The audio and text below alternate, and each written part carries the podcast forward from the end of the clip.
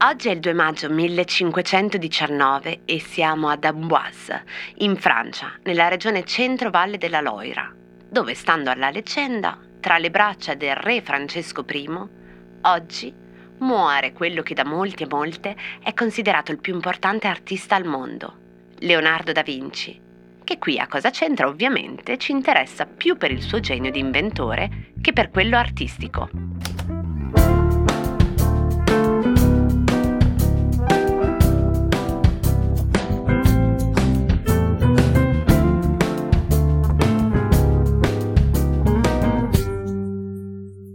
Cosa c'entra Leonardo da Vinci con i mondiali di calcio del 1978?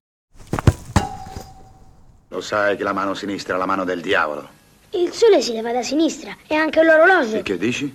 Dico, il sole si leva da sinistra e l'orologio muove le sfere da sinistra. E anche nelle conchiglie, vedete? La spirale che le forma parte da sinistra. Eh, tu la sa troppo lunga. Il Cosa c'entra di oggi parte da qui, dalla proporzione aurea e dal fondatore della ragioneria, un frate francescano di nome Luca Pacioli, che forse avete già sentito perché tra le varie cose scrisse il De Divina Proporzione, un manuale di grandissimo successo che se dovessimo trovare una formula pubblicitaria contemporanea diremmo arricchito dalle splendide illustrazioni originali di Leonardo da Vinci. Tra i circa 60 solidi perfetti con la proporzione aurea che Luca Pacioli chiede a Leonardo di disegnare per il suo libro, ce n'è uno che si chiama Icocedron Vacus, un poliedro delimitato da esagoni e pentagoni, per la precisione 20 esagoni e 12 pentagoni, 32 facce. Che cos'è? Se è ancora difficile immaginarlo, pensate di colorare gli esagoni di nero e i pentagoni di bianco. Ora che cos'è? Non è una sfera perfetta, è un icosaedro troncato.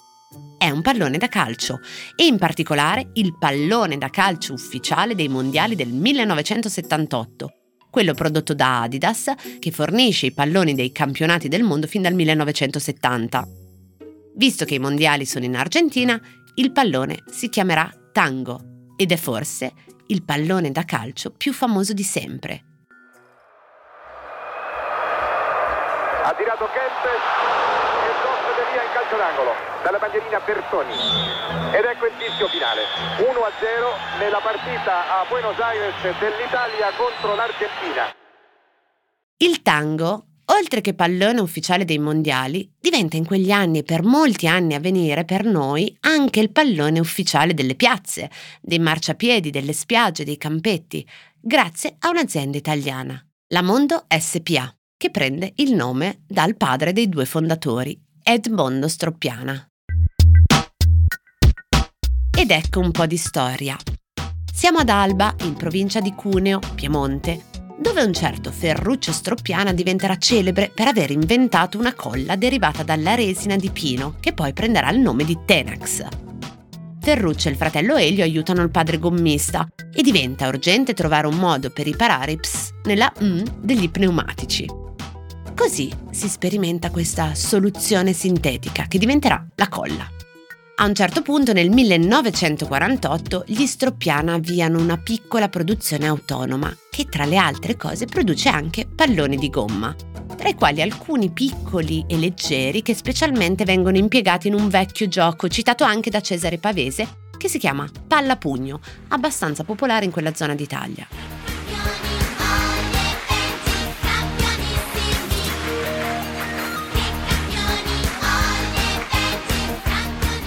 Ma è dopo i mondiali del 1962, con l'idea di un loro dipendente, che decidono di produrre un pallone in plastica con cui tutti i bambini con poche lire possano sentirsi un po' come i loro beniamini che hanno visto giocare in televisione.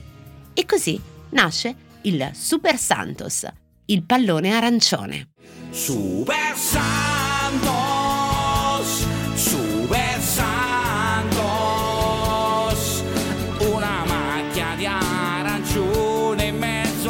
blu.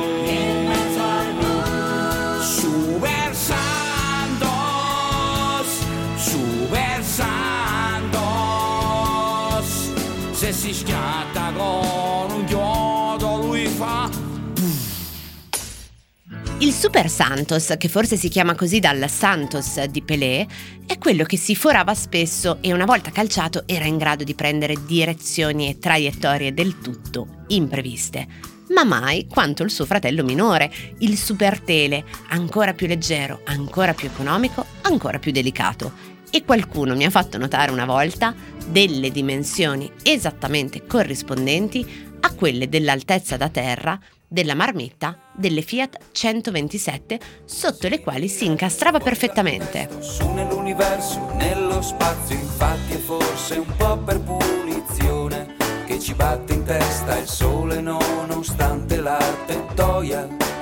Non credo che nessuno ormai si stupirebbe se un bambino gli chiedesse a cosa serve una grondaia. A cosa servono i palloni incastrati sotto le marmite a ricordare quando fuori si giocava fra le 127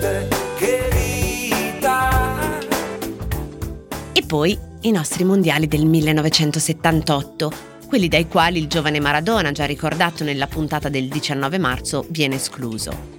E Adidas dà vita al tango, che poi la Mondo declinerà nella versione per tutti con Lot Play Tango. Un pallone meno economico e meno spensierato forse del Super Santos, più serio e più pesante, pensato per la prima volta, 500 anni fa, dal genio di Leonardo da Vinci. Lo so quanto ti manco, ma chissà perché Dio ci pesta come un tango e ci fa dire...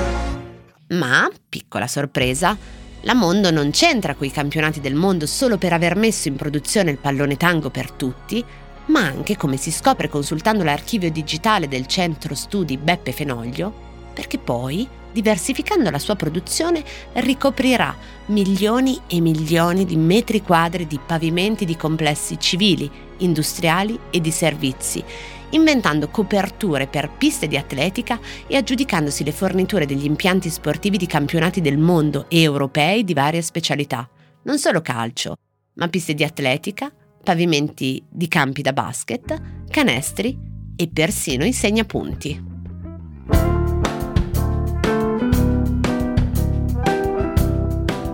Cose arrivate da vari luoghi, epoche e situazioni.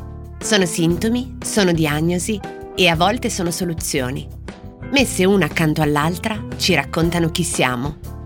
Io sono Chiara Alessi e Cosa c'entra è un podcast del Post in cui partendo da un fatto del giorno vi racconto la storia delle cose.